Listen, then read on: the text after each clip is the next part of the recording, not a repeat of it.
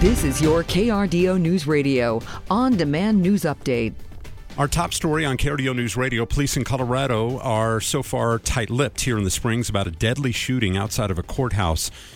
Police converged on the downtown El Paso County Courthouse this morning and encountered a person with a fatal gunshot wound. When we arrived on scene, we found one person deceased with what appears at this point to be a gunshot wound. This is, at this time, being investigated as a homicide. Authorities are calling this an isolated incident, and there is no suspect and no threat to the community. We'll have much more on that as we continue. Well, these warm temperatures are about to come to an end, says Storm Tracker 13 Chief Meteorologist Mary Matthews, and says we could see a rain-snow mix by late Sunday. By Sunday, it will be turning colder. We'll still hit highs in the 50s into the mid-morning hours before we'll expect falling temperatures through the afternoon as our next disturbance comes across the Rockies. That will trigger some snow showers for the high country and may contribute to a little bit of a rain-snow mix Sunday night and lingering through Monday with light accumulations possible. Highs in the 40s on Monday. Mary says it's back to the 50s by Tuesday. An accused cop killer in El Paso County is going to trial. A judge ruled that there's enough evidence for a Pueblo man to face charges.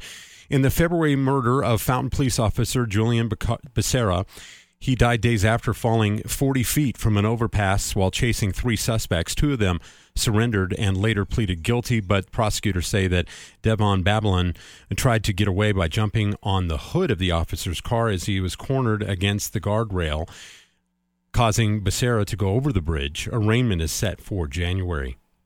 The U.S. Postal Inspection Service is offering a reward of up to $150,000 for information on the assault and robbery of a mail carrier. It happened near the intersection of South Peoria Street and East Florida Avenue in Aurora back in September. Officials say the mail carrier was attacked and robbed while she was eating lunch in her mail truck. The alleged getaway driver is in custody. Two other suspects remain at large. Mile High United Way will be hosting the 50th annual Turkey Trot in Denver. The Thanksgiving Day is when it's going to be taking place. Runners, volunteers, and spectators are invited to attend the 4-mile run, which is considered one of the best Thanksgiving events in the country and is expected to attract as many as 10,000 people. It will be held in Washington Park. Registration is $50 to $55. If you're interested, we have a link on caredeo.com. Denver Public Schools doing what they can to make sure migrant students get their vaccinations. According to data from 2022 and 23 school year, 82% of DPS students are vaccinated from preventable diseases like chickenpox and other issues, and will be below the state average at 92%. The next one will be held in Montbello. So they can get that vaccination rate up. That's going to be at the Recreation Center in Denver.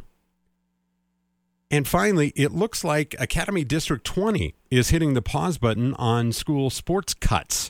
The plan to possibly drop the girls' lacrosse and boys' ice hockey programs from 4 to 2 due to lack of student participation and overall safety. But parents in El Paso County packed that meeting last night to voice their concerns, and now the district is recommending that they wait to gather more suggestions and feedback. And the Cheyenne Mountain Zoo is canceling all events for this month's November Dog Days. Something is causing dogs to get sick with cough, fever, even pneumonia. Cases are reported in Colorado Springs and Monument and can be so severe they can cause death. The zoo apologizes but says the move is to keep pets safe during the holiday season. Other community events also have been canceled for the same reason. Incoming cold front sweeps the state overnight tonight. It will bring in a few low clouds and some light drizzle across I-25 after 8 p.m. this evening, but very brief. We'll bottom out in the 30s tonight. Highs back in the 40s and 50s under mostly sunny skies for Friday. From the Storm Tracker 13 Weather Center, I'm Chief Meteorologist Mary Matthews with KRDO News Radio. Get news, traffic, weather live on KRDO's Morning News weekday mornings from 5 to 9. KRDO's Afternoon News weekday afternoons from 4 to 7. On KRDO News Radio or anytime at krdo.com.